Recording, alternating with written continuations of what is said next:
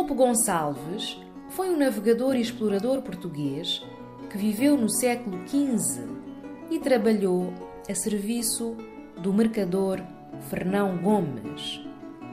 Em resultado dos serviços prestados, foi dado o seu nome a um cabo na África Central, no Gabão, que fica no delta do rio Ogoé, o Cabo Lopez.